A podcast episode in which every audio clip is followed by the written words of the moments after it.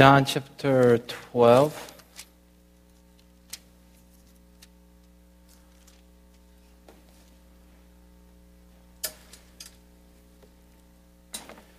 We'll be looking at um, verses nine through nineteen today. Let's just go ahead and read it. Um, then we'll go into a sermon. It's verse nine. Meanwhile, a large crowd of Je- uh, Jews found out that Jesus was there and came, not only because of him, but also to see Lazarus, whom he had raised from the dead. So the chief priests made plans to kill Lazarus as well. For on account of him, many of the Jews were going over to Jesus and putting their faith in him. The next day, the great crowd that had come to the feast heard that Jesus was on his way to Jerusalem. They took palm branches and went out to meet him, shouting, "Hosanna, blessed is he who comes in the name of the Lord. Blessed is the King of Israel." Jesus found a young donkey and sat upon it, and as it is written, "Do not be afraid, O daughter of Zion. See, your king is coming, seated on a donkey's colt."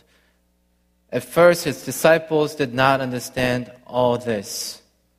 Only after Jesus was glorified did they realize that these things had been written about him, and they had done these things to him. Now the crowd that was with him when he called Lazarus from the tomb was raised him from uh, and raised him from the dead continued to spread the word. Many people, because they heard that he had given this miraculous sign, went out to meet him. So the Pharisees said to one another, "See, this is getting us nowhere. Look how the whole world has gone after him." Isn't that amazing? How the Jews say such a statement, look how the whole world has gone after who? Jesus.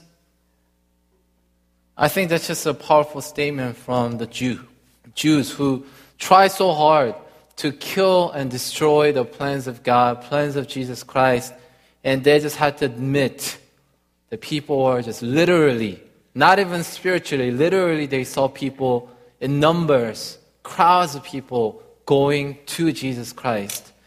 Do you, do you get to see that in everyday life? When you go to work, because of you or because of someone else who belongs to God, because that person calls himself or herself as a Christian, do you see a group of people going, literally going and kneeling before Christ? That's what's happening right here, right? So today, as I was meditating on this, I wanted to share about God's plan in our lives and how the evil has a part in God's plan. You know how the questions we ask all the times when difficult things happen in our lives. Why does the evil exist? Why doesn't God stop these things? Why didn't God stop the bombing in Boston? Why did God allow these things to happen? Why did God allow things to happen at our church? Whatever. You know, we have all these questions. Why doesn't God stop this, that? Remember, I talked about it a little bit last time I came up here. That we, we ask questions, but, but then we don't answer. We don't wait for that answer that God wants to give us. And today, as, as people are asking questions, why is there evil? Why is the evil grow? Why does God allow that evil to continue to grow? Because today, if you look at the outline, I'm going to talk about the evil and the good growing at the same time. But you notice, evil grows, but the good prospers. Meaning, evil can grow and grow, but it won't yield any fruit in itself, right? Its plan is to kill, destroy whatever the work God has done in people's lives. And they were literally trying to kill Jesus. And we all know what happens at the end. What happens? They kill him. What happens after that? Did he just remain there? We all know he didn't just remain in his grave. He came out of it. He resurrected. So we all know that the good prospers and God's plan will prevail at the end. But when we go through situations, we just can't seem to see that. So today, as we see, if you go back to uh, chapter eleven, I'm going to be focusing a lot on Lazarus himself, right? Because here's a guy who experienced death, and Jesus came to him, and he was resurrected, and people were just coming to him because, I mean, can you compare Jesus making water into wine versus a dead man coming alive? If you're, let's say if my grandma all of a sudden walks in with Jesus Christ in this room, I'll go get down and worship because it's just amazing. She's in her grave right now in Frederick County. I don't expect her to be resurrected at this time. But can you imagine all the people who knew Lazarus? He was dead for a couple of days, four days. And all of a sudden you see this man alive, walking around, eating like a normal man. Isn't that amazing? Does that amaze you at all? Do you have to actually see it to believe? And people actually did. People saw the water turning into wine, Jesus healing people, and they saw and believed. But at the same time, this miracle that took place, a lot more people were able to believe in Jesus Christ and His power. Why? Because this person who had a life, who had a life, was a miracle of God Himself. God performed a lot of miracles, but this person named Lazarus was a miracle himself. So do you see why the Jews wanted to kill him as well? See, their plan, original plan in chapter eleven, verse fifty, was to just kill Jesus.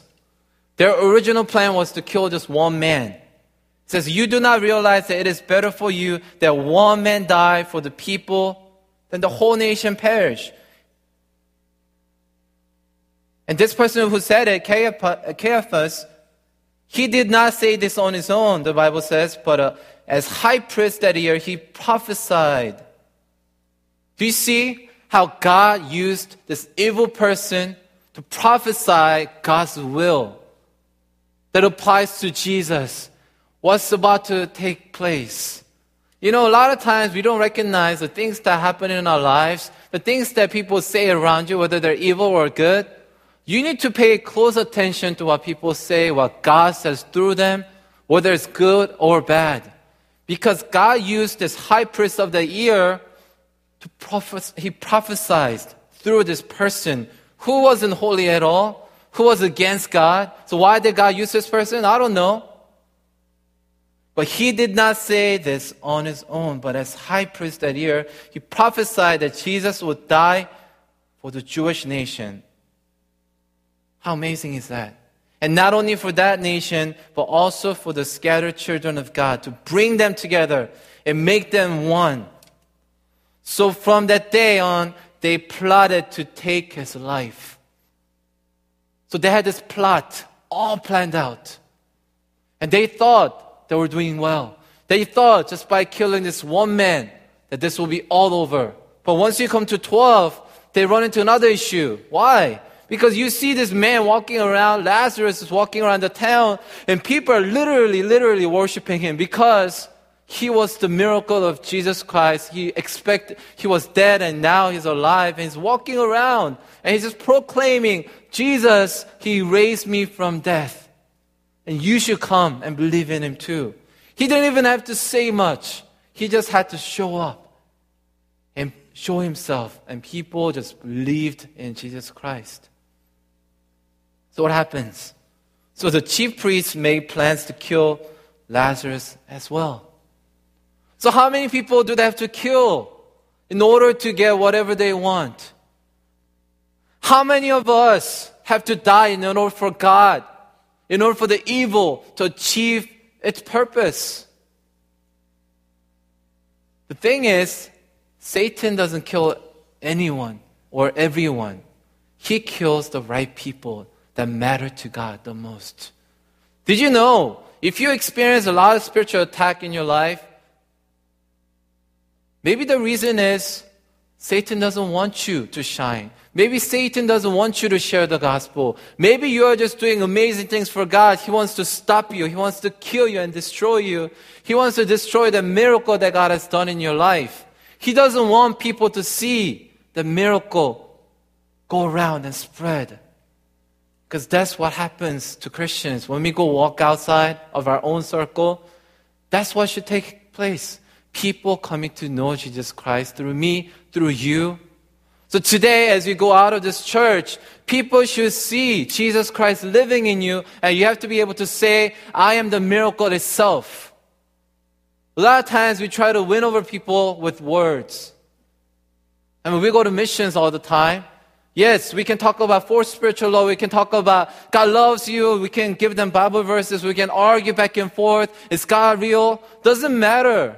What matters is you. Do you have the work of God in you that people can see? Because if people can't see that, your words doesn't matter.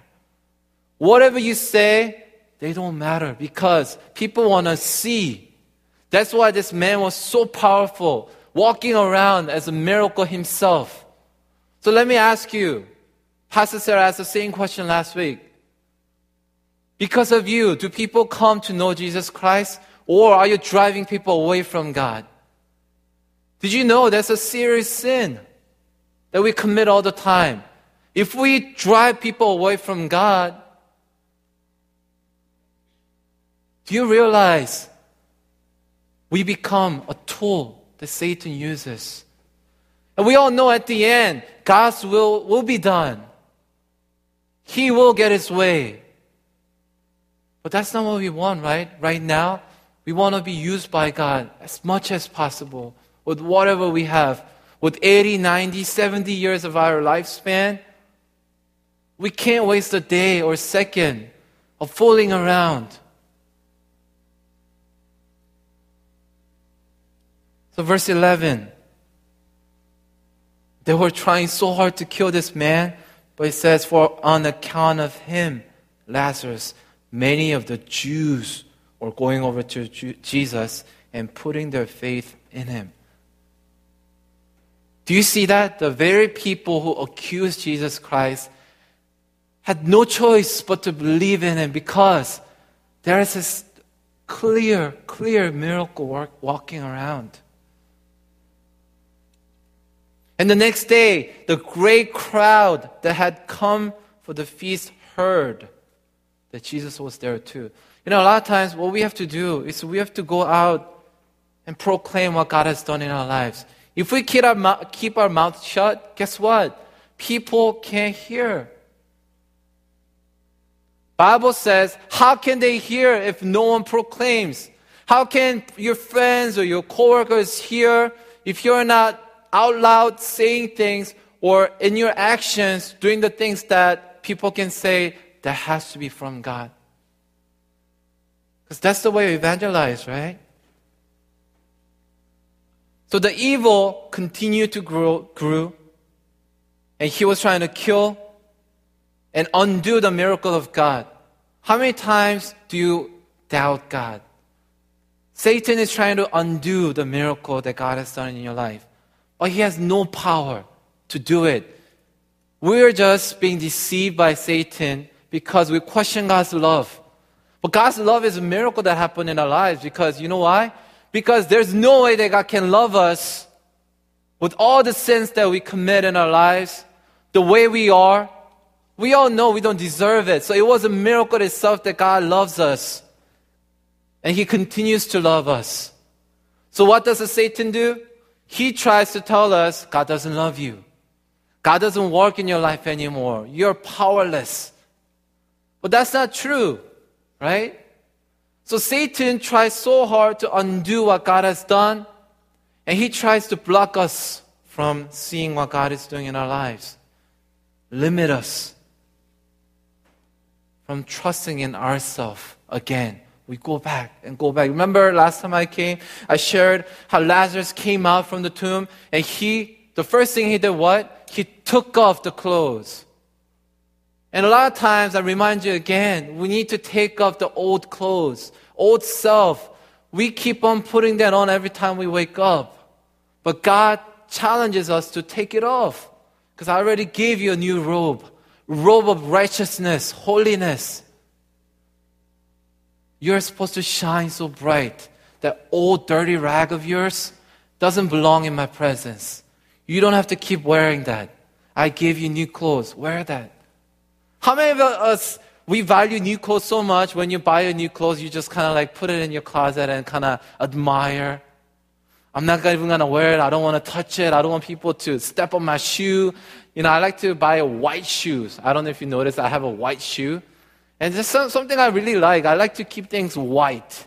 I'm not a clean person, but when it comes to clothes and shoes, I want to keep it, you know, you know, I want to keep it clean.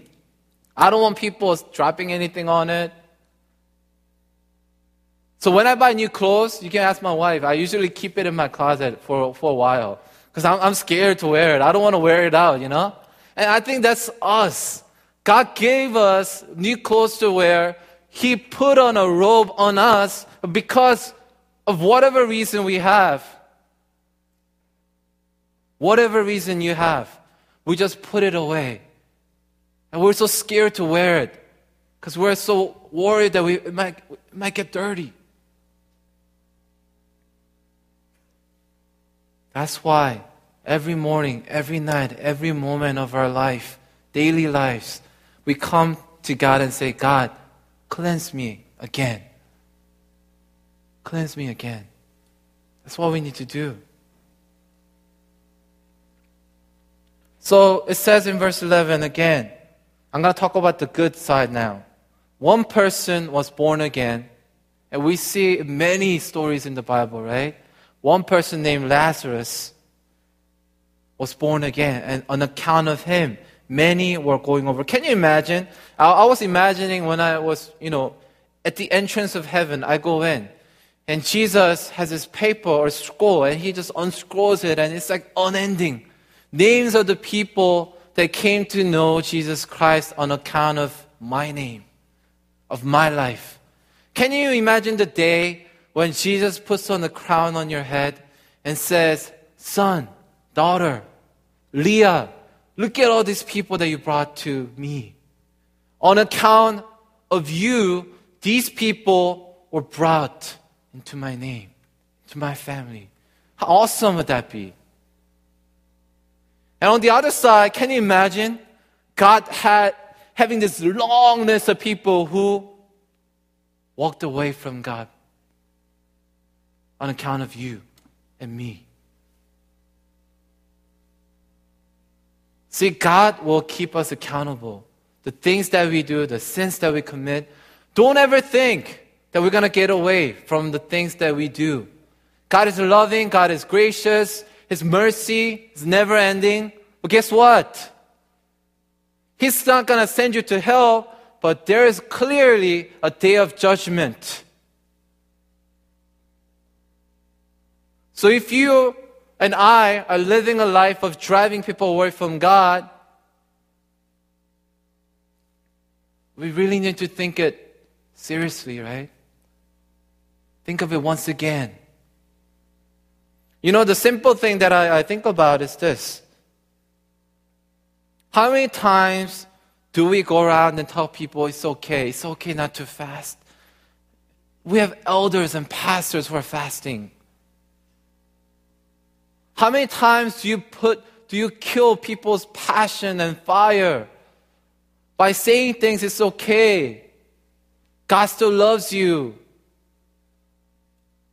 Someone comes to me and say, Pastor Brian, I want to fast for forty days. That's great. But you know what? You don't have to do that. God still loves you. Why, why fast for forty days? You need the energy to do amazing things for God. It's okay, you don't have to fast. You want to go to missions? You know what? You don't have to go to missions. You have your school, your work. How many times do we say those things and we kill people's passion that way? Or do you live a life where you encourage, where you stir up more passion in people to serve God? So think about it. On account of you, is God going to reward you of all these people? Because there's definitely a reward waiting for all of us in heaven. God promised. And even Paul, Apostle Paul, he says, for the prize, I set my eyes on that prize, that goal. I think it's okay to have that kind of passion and zeal for God. Not just because we want the prize, but the desire to do the things that God is pleased with. So how are you living? How are you living your life? Do you see people coming to Christ because of your life? Or do people around you don't even want to talk to you? People just ignore you for whatever reason. Our calling, it's not just me to be faithful to God. It's not just I, one person, to serve God. But it has to start with you and has to prosper. We have to bear fruit, God says, right? So it took one person's calling and passion to bring many people to Christ. Jesus, he made disciples. And those disciples did what? They made their own disciples and continued to spread. You know, one thing, one thing that's interesting is because is that the disciples, even though later on they understood what was going on, they had no idea. If you, if you look at verse sixteen, it says, at first his disciples didn't understand all this. So all these things are happening around them and they have no idea what's going on. Remember Pastor Jamie talked about it, all the other pastors talked about it, the spiritual awareness of what's going on. But you know what? I was very comforted by the disciples. They become amazing, amazing people of God. But at first, they had no idea what they were doing. Only thing they were good at, they just followed around. Followed around Jesus Christ. They ate with him. They slept together. They just went to do ministry together. And sometimes people accuse them of not having that power. Remember the story? When people came, people brought people, uh, a, a person uh, was possessed, and they couldn't drive it out. When Jesus came back down from the mountain, people were saying, I brought this person to the disciples, but they don't have the power. What's going on? What did Jesus say? This is only possible through fasting and prayer. Did you know? That's the reason we pray and fast.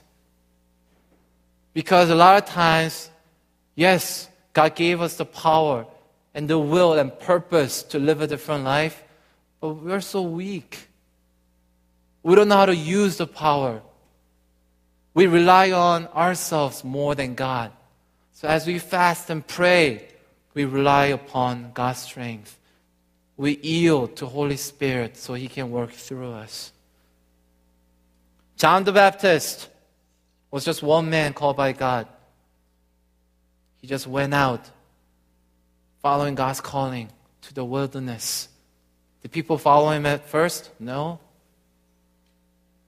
But we see and we know that many, many people came to him and confessed their sins, and they repented as a result of this one man's ministry, one man's obedience. I talked about Paul already. He received a calling to share the gospel, not just with within Jerusalem, within the nation. He went out to Gentiles. Did you know? It's because of that. I'm sure it was, God, was God's plan, right? Because of that one man, Gentiles came to know Jesus Christ. And we're in there too. So it only takes one man. Acts chapter sixteen thirty-one says this, believe in the Lord Jesus and you will be saved. And says this, you and your household. How many of you have family members who are not Christians yet? Like your immediate family. Okay? That's good. That's really good. How about cousins, extended family? And how many of you are actively doing something or praying for their behalf? Now, I have cousins in Korea, and I'm glad. Maybe, you know, it was God's will that my brother went to Korea for three years. He's been there for one year. And in a way, he's reaching out to our, our cousins. We have a lot of people in Korea, and they're all younger than me. They're not there in college years. They went to military already. They have no life. They have no purpose. They're just living day by day, not knowing what's going to happen. And the most sad thing is, they don't know God. They stopped going to church. Whose fault is it? I don't know. I don't know. Maybe my aunt, sometimes I think about it, maybe my aunt should have married Christians instead of people they were just dying to marry. They were non-Christians. They promised, I'll go to church, I'll go to church once I get married. Guess what? Four of my aunts were good Christians. They grew up under good Christian parents. They all married non-Christians. Guess what happened? All my cousins, they don't go to church anymore. They all left church. Couple families, they go once in a while.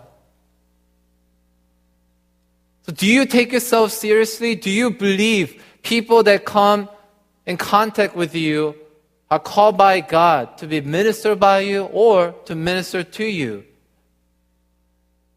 Do you remember unnamed woman from Samaria? After encountering Jesus Christ personally, she brought the whole town to Jesus Christ. How did she do that? Simple. She said, come and see this man. And that's a famous phrase we like to use, come and see. But we have nothing to show at times. So we start to hide out. We start to not say anything. But this unnamed woman, she didn't even have a name in the Bible, but we know the Samaritan woman was so great because she brought the whole town to Jesus Christ. It says in John chapter four, twenty-eight, then leaving her water jar, the woman went back to the town and said to the people, come see a man who told me everything I ever did. Could this be the Messiah? Bless you. Could this be? Could this man be the Messiah? See, she wasn't a pastor. She didn't have proper education. She didn't have Bible studies after Bible studies. She didn't have discipleship courses, but all she said was, come and see. I think this person is the Messiah. Come and check it out yourself. So a lot of times we feel like we have to be in the, the most righteous place in order for us to evangelize to people. We have to be perfectly holy. We have to be super spiritual to tell people about Christ, but that's not true. Because the matter of the fact is we can never get there. We can never get there until God glorifies us at the end when we go to heaven.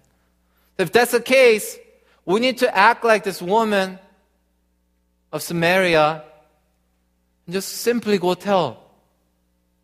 I don't know, I don't know much about this man. I still have a lot to find out. But guess what? Come and check it out yourself. Check him out.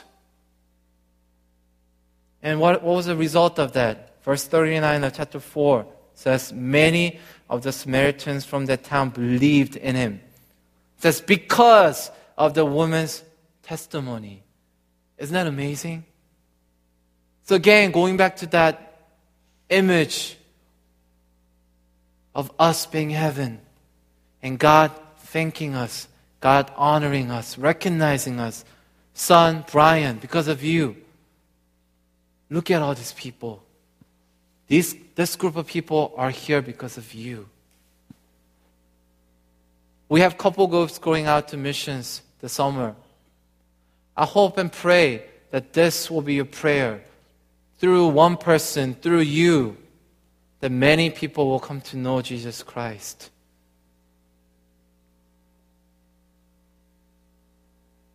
So number three, God's plan prevails. Let me just close with this. So I emphasize verse nineteen. So the Pharisees said to one another, see, this is getting us nowhere. And another version says this, there is nothing we can do. These are Jews. They've been plotting, they've been planning to kill and destroy. And here they simply say, you know what? There's nothing we can do. Because see, all these people, the whole world, everyone has gone after this man named Jesus Christ. Don't you want to hear that from people?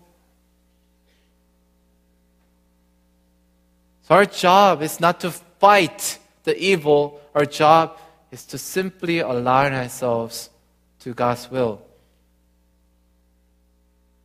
And you, you, you can see uh, on, on the um, outline, I have,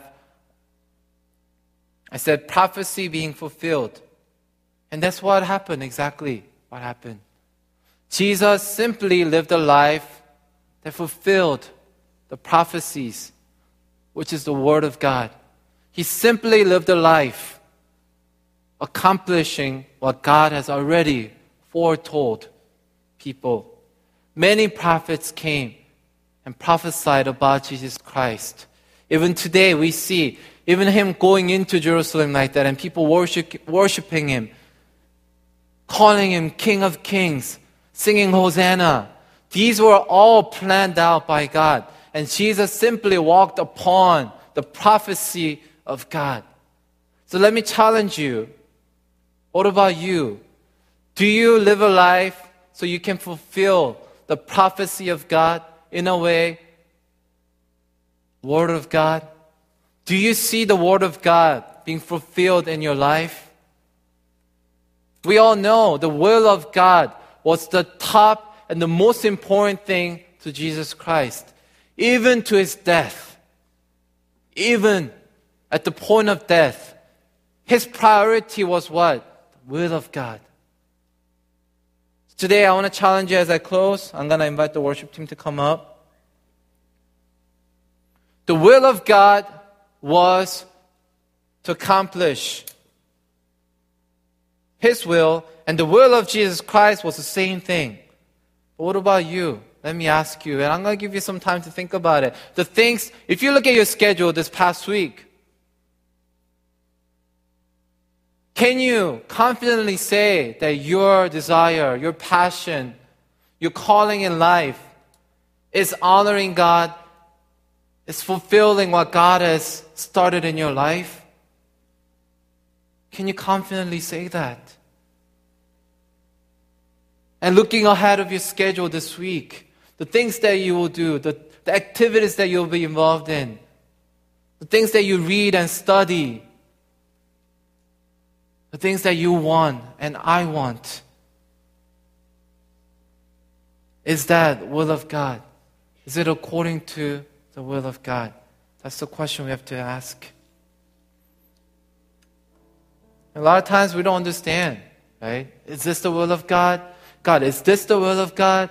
What am I supposed to do? Well, like I told you, even the disciples did not understand.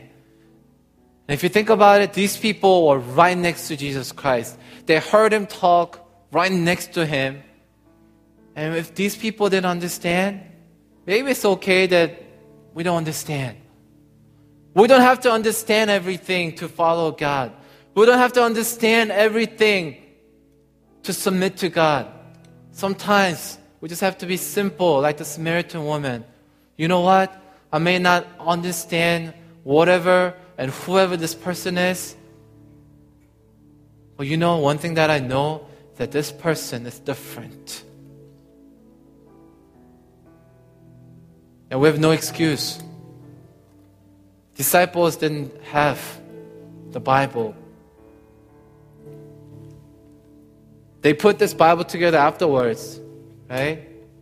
They simply had the Word of God, spoken Word of God, sometimes written, the Old Testament, but we have this privilege of knowing what God wants in our lives.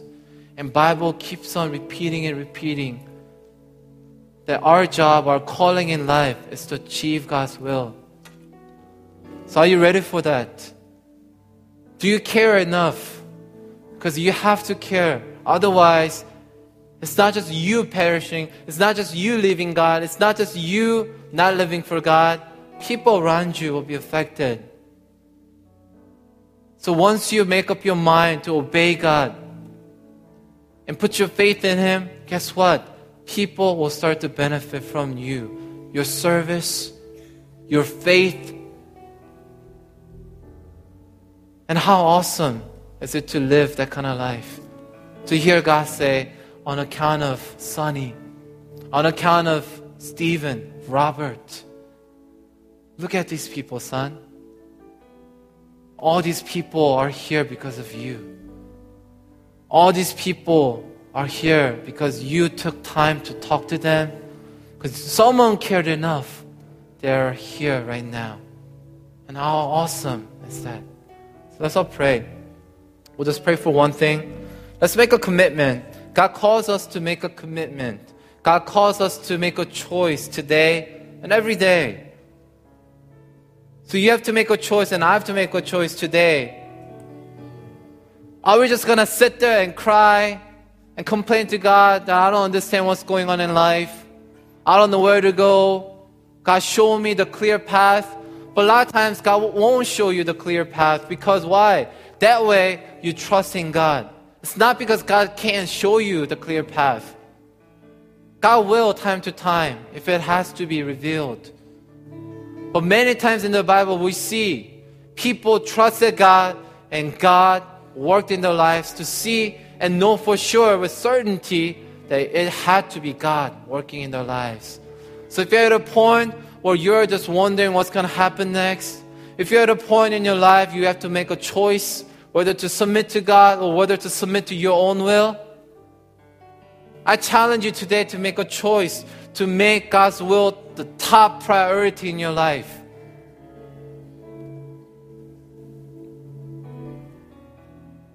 And let's not be a person who drive away people away from God, who will distract others from submitting to God. Because there is a serious seriousness that you need to pay before God. There will come a day. So those things, let's just make a commitment to God. I'll give you about thirty seconds to a minute. Think about what God wants in your life. Make a choice. I don't care how young you are. I don't care how old you are. God still has a purpose and plan for your life. And in order for God to work in your life, you have to allow Him.